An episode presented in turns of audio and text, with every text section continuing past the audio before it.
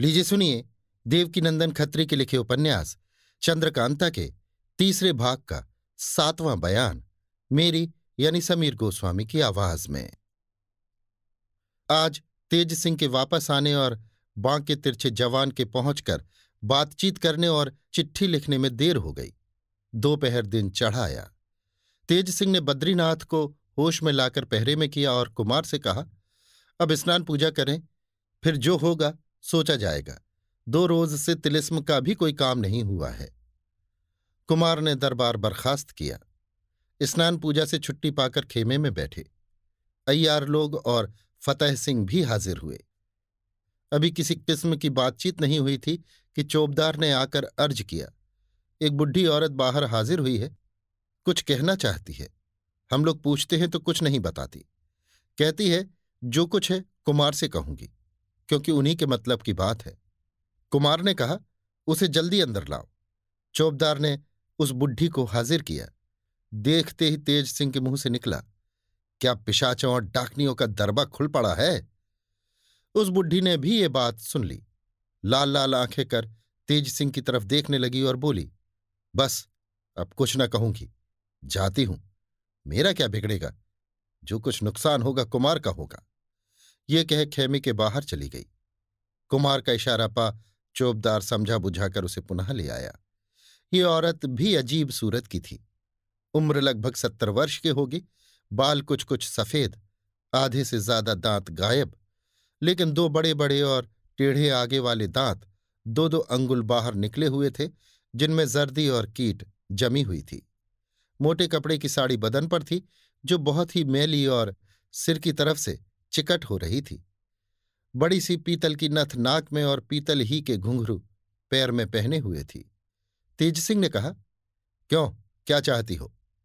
बुढ़ी। जरा दम ले लूँ तो कहूँ। फिर तुमसे क्यों कहने लगी?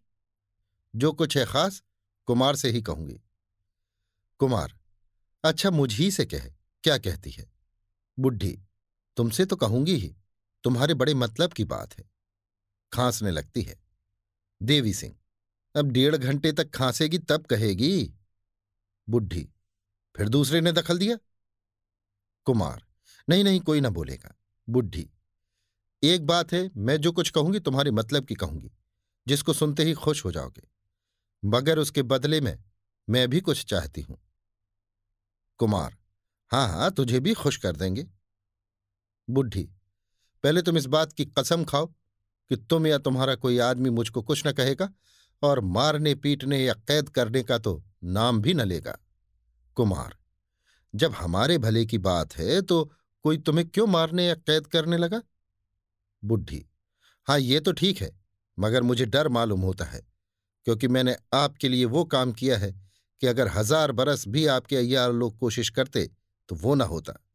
इस सबब से मुझे डर मालूम होता है कि कहीं आपके अयार लोग खार खाकर मुझे तंग न करें। उस बुढ़ी की बात सुनकर सब दंग हो गए और सोचने लगे कि ये कौन सा काम कराई है कि आसमान पर चढ़ी जाती है। आखिर कुमार ने कसम खाई कि चाहे तू कुछ कहे, मगर हम या हमारा कोई आदमी तुझे कुछ न कहेगा। तब वो फिर बोली, मैं उस वन कन्या का पूरा पता आपको दे सकती हूँ और एक तरकीब ऐसी बता सकती हूँ कि आप घड़ी भर में बिल्कुल तिलिस्म तोड़कर कुमारी चंद्रकांता से जा मिले बुढ़ी की बात सुनकर सब खुश हो गए। कुमार ने कहा, अगर ऐसा ही है तो जल्द बता कि वो वन कन्या कौन है और घड़ी भर में तिलिस्म कैसे टूटेगा? बुढ़ी पहले मेरे इनाम की बात तो तय कर लीजिए। कुमार, अगर तेरी बात सच हुई तो जो कहेगी वही इनाम मिलेगा। बुढ़ी तो इसके लिए कसम खाइए? कुमार अच्छा क्या इनाम लेगी? पहले ये तो सुन लो। बुढ़ी बस और कुछ नहीं, केवल इतना ही कि आप मुझसे शादी कर लें। वन कन्या और चंद्रकांता से तो चाहे जब शादी हो, मगर मुझसे आज ही हो जाए, क्योंकि मैं बहुत दिनों से तुम्हारी इश्क में फंसी हुई हूँ, बल्कि तुम्हारे मिलने की तरकीबें सोचते सोचते बुढ़ी हो चली। आज मौका मिला कि तुम मेरे हाथ फंस गए। बस, अब देर मत करो, नहीं तो मेरी जवानी निकल जाएगी, फिर पछताओगे। बुढ़ी की बातें सुन मारे गुस्से के कुमार का चेहरा लाल हो गया और उनके अय्यार लोग भी दांत पीसने लगे। मगर क्या करें, लाचार थे। अगर कुमार कसम न खा चुके होते तो ये लोग उस बुढ़ी की पूरी दुर्गति कर देते। तेज सिंह ने ज्योतिषी जी से पूछा, आप बताइए, ये कोई अय्यार है या सचमुच जैसी दिखाई देती है, वैसी ही है? अगर कुमार कसम न खाए होते तो हम लोग किसी तरकीब से मालूम कर ही लेते। ज्योतिषी जी ने अपनी नाक पर हाथ रखकर श्वास का विचार करके कहा यह अय्यार नहीं है, जो देखते हो वही है। अब तो तेज सिंह और भी बिगड़े। बुढ़ी से कहा, बस तू यहाँ से चली जा।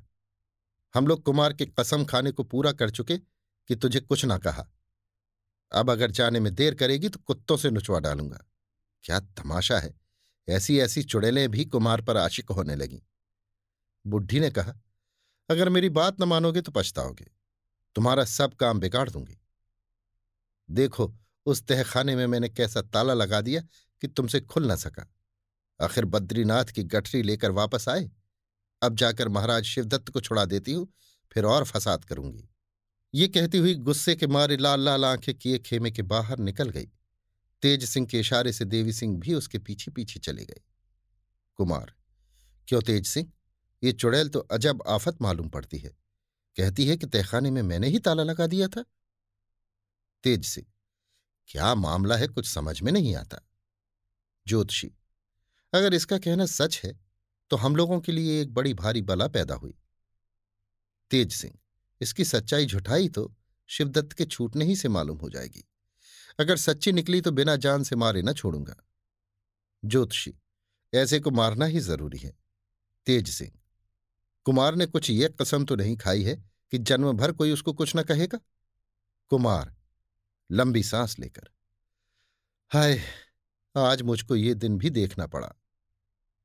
तेज सिंह, आप चिंता न कीजिए, देखिए तो हम लोग क्या करते हैं। देवी सिंह उसके पीछे गए ही हैं, पता लिए बिना नहीं आते। कुमार, आजकल तुम लोगों की अय्यारी में उल्ली लग गई है। कुछ वन कन्या का पता लगाया? कुछ अब डाकनी की खबर लगाओगे? कुमार की ये बात तेज सिंह और ज्योतिषी जी को तीर के समान लगी, मगर कुछ बोले नहीं, सिर्फ़ उठ के खेमे के बाहर चले गए। इन लोगों के चले जाने के बाद कुमार खेमे में अकेले रह गए। तरह तरह की बातें सोचने लगे। कभी चंद्रकांता की बेबसी और तिलिस्म में फंस जाने पर, कभी तिलिस्म टूटने में देर और वन कन्या की खबर या ठीक ठीक हाल न पाने पर, कभी इस बुढ़ी चुड़ैल की बातों पर जो अभी शादी करने आई थी। अफसोस और गम करते रहे। तबीयत बिल्कुल उदास थी। आखिर दिन बीत गया और शाम हुई। कुमार ने फतेह सिंह को बुलाया। जब वे आए तो पूछा, तेज सिंह कहाँ है? उन्होंने जवाब दिया, कुछ मालूम नहीं, ज्योतिषी जी को साथ लेकर कहीं गए हैं। अभी आप सुन रहे थे देवकीनंदन खत्री के लिखे उपन्यास चंद्रकांता के तीसरे भाग का सातवां बयान मेरी यानी समीर गोस्वामी की आवाज़ में।